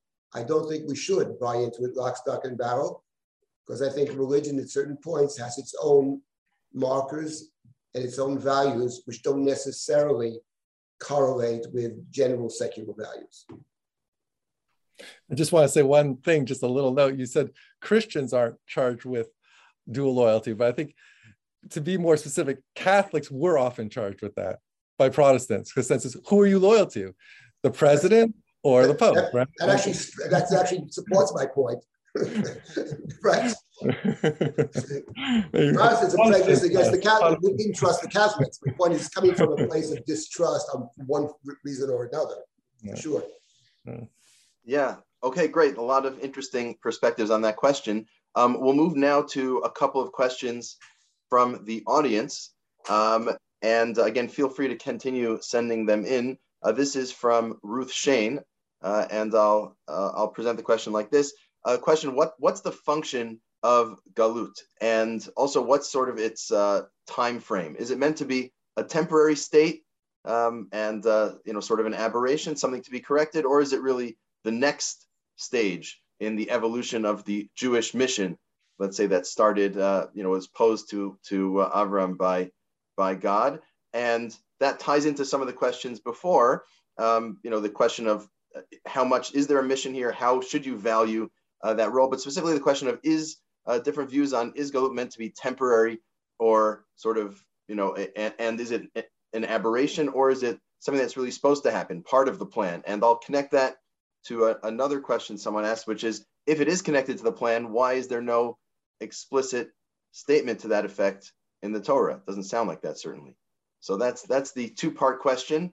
Um, and um, yeah, does someone want to want to volunteer to jump in? If not, we'll. Well, the Torah does speak about returning.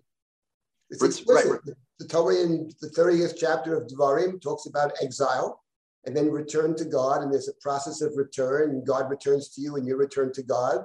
And then God will bring you back to the land. Parshat HaTshuva, we read before Rosh Hashanah every year, and that's a very beautiful parsha. So it does speak of, of return as actually taking place at some point in time after a process of introspection, etc. Uh, I think I would just add one small point, and that is that in terms of sort of hastening this process, there's already a dispute in the Talmud about hastening the process. And in, in more recent times, you know, disputes between, it's much more complicated in terms of Zionism, in terms of the some of the thinkers in the uh, so in the Orthodox, and not, not only the Orthodox world about, but in the Orthodox world took the form of waiting for God to make to make this happen. We took, you know, the, the, the various oaths, etc., not to do it ourselves. Are they still in place or not? So I think that it's, a, it's there's been a disagreements about again hastening to what degree people are can sort of can can be uh, constructive in terms of history. I think that's a dispute. Uh, you know, to what degree we wait for the redemption and to what extent we are, we can make it happen. There's a, there is a uh, disagreement about that for sure. But as far as the Torah is concerned, it does speak about return. There's, there's, that's the parsha there. Right. I guess to, to sort of reframe the question in light of that, um, if the Torah says there's supposed to be a return, um, how does one make the argument that the exile is positive? If it seems like you sinned, you you get you get exiled, you're supposed to return. Doesn't that make it harder to argue that uh, the period in exile is really part of the original divine plan, some important important step forward? Um, so again, this is building on some of the questions before, but I think this question uh, from the audience is is pushing on that point a little bit. Right. So I said earlier that it's about learning from the exile. It took the form of learning a sensitivity to the suffering of others. That's the immediate I think the immediate lesson has to be learned from exile. Don't impose on you know what what it means to be a stranger or to be oppressed.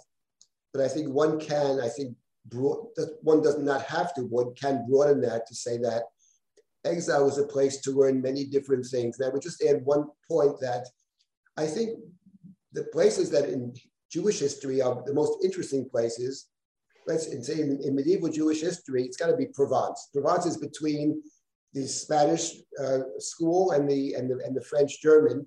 And in Provence, they're coming together. The, world, the worlds are colliding, and that makes for very interesting outcomes. It's where the Rambam's philosophy takes hold. For example, it's translated there, and the this this it, it's a turbulent world. It's a world of ideas, and when I when ideas come into you know into contact with with opposing ideas, I think it's it's very exciting. Good things come out of that. It tends to be we learn new things. So I think the idea of exile, optimally, you know, leaving aside that often it's just terribly oppressive and destructive. But if the exile of certain times in history, certain points in history, can be highly educational and can deepen our own understanding of uh, of uh, of uh, our own tradition. I think that's the potentially the positive side of exile. Great. Uh, additional perspectives. yeah. Yeah, I just say in terms of the, you know, biblical sources, the way many people looked, uh, many thinkers looked to was, you know, famously Isaiah, the light into the nation. So, if, you know, there's kind of statements in the Bible which seem to imply that um, maybe a more positive attitude towards towards exile. But, you know, if you there are thinkers, if you sp- look especially like the reform, the radical reform thinkers in the eighth, in the 19th and the early 20th century who did believe there was no reason to return, that this was a kind of ethnocentric idea that was based on a kind of cultic view of Judaism, re- reestablishing the sacrifices, and that um, that the diaspora was part of the divine plan, and that there was no terminus to it. that this was this was what the function of Jews. Jews are supposed to be a priest unto a, a you know a, a, a, kingdom of priests, and that meant being a kingdom of priests among the nations. Uh, but the more traditional um, and orthodox thinkers rejected that, even if they thought there was a a positive view, um, positive value to the exile, they still believe that at the end of time there will be return, but it's kind of put outside of history. So. I, I, would just add that I think one of the interesting questions when it comes to um, again, the ancient world is whether diaspora is a place or whether it's an internal state of being. Now, for sure, in the Second Temple period, it's a place. But one of the interesting things that you find in the, in the rabbinic period is that galut is actually an internal state. And so you can be in the land of Israel, you're in galut, right? Galut is a time period, and we have different eras of galut. That is really developed in the rabbinic period. But I think that the rabbis make it clear that as a temporal state of being, not just a, a spatial one, um, we have to view it as temporary because we're working in the framework of time. And so it's not just about being in a certain place and we're here, we're not there. This is a problem. What is God trying to tell us? But as people living in a continuum of time, we are awaiting the redemption from the state of being. Now, of course, there are Jews throughout, you know, the past two millennia who reject the idea that diaspora is a negative place, but it's interesting to think about what the rabbis were trying to tell us by transforming it into a state of being. Um, and, I, and I do think that uh, when we talk about if we could homogenize, you know, if we could like make broad generalizations, I do think that um, there is this traditional rabbinic idea that galut as a time period is temporary and that we're required to expect a redemption. It might be in the distant future, it might not be tomorrow, but the redemption uh, is going to come and, and we have to we have to expect it, we have to anticipate it, we have to think with that idea. Okay, thank you. Uh, and that actually leads into or ties into the question I was going to ask next, which is what does it mean to identify as a diaspora Jew? So as Dr. Simkovich just said, it's about a mindset on certain accounts, how one views oneself, um, but uh, maybe if the other panelists have have a quick thought, because we're, we're, we're nearing the end of our time, maybe a, a, couple of sentences about what it might mean to identify as a diaspora Jew in, in that mindset, um, uh, as beyond just the fact that one lives outside the land of Israel. I just wanted to add to what um, what, uh, what Dr. Simkovich said, which is that in the beginning of the book of Shmuel, when God calls summons Shmuel in chapter three, all the language over there is the language of, of Moshe. It's the language of the burning bush. The lights have gone out. There's no light. Moshe, Shmuel, Shmuel. And the point is, he's sleeping in the Holy of Holies. The point of the book of Shmuel is that they take the Exodus from Egypt not as a historical event of leaving Egypt. They take it as a being in a place where God is distant, God is absent. And then Samuel is another Moses, basically. So the book of Shmuel, we don't even have to go to the rabbis the book of Shmuel is already saying that exile is a state of being. And you could be in the land of Israel, you could be in the temple, you could be in the Holy of Holies. Mm. And it's about a kind of religious ascent and a, and a religious understanding and, a, and, and the kind of recommitment. So I think that, you know, that idea that was expressed can be found already in the, uh, in the, in the text. And I would just add one last point, you know, which is that um, the idea of even no matter where you are, say you live in present day Israel, but the idea that our history has been one of exile and we have a lot to learn. The formative texts, the formative teachings, formative music, all takes place in exile. It takes place in exile for any number of reasons, including suffering. Often out of suffering comes very profound thought, very profound expression and that we are all connected and we should be connected to this past and we shouldn't reject the past. I think one of the mistakes of the early Zionists was to try to eliminate, obliterate uh, the past. And I think that in present day Israel over the last several years, there's an attempt to reconnect to the past, which I think is very positive. So again, I think that one can see exile, it's, it's a reality, it's been a reality, but I also think it becomes an idea and to analyze, you know, what it has been in terms of the positive side of it. It's part of the covenantal, it's part of what we've learned from it, what the teachings that emerge from, from exile and emerge from suffering, those teachings can be our guides as we, as we move forward. Great. Uh, Dr. Gottlieb, do you have one sentence on what it means to identify as a diaspora Jew? I don't know if I have one sentence about that. Uh, I, I, I had a kind of very interesting text chain about the situation in Ukraine um, with a couple of friends. And the question was, well, how does Israel relating to the situation in Ukraine? And one, uh, one of the friends was really outraged that Israel isn't supporting Ukraine more strongly. Um, and another friend was thought, well, you know, you know, it's very easy to criticize Israel from Hawaii. It's very easy to criticize Israel when you're not having your rockets fall on you.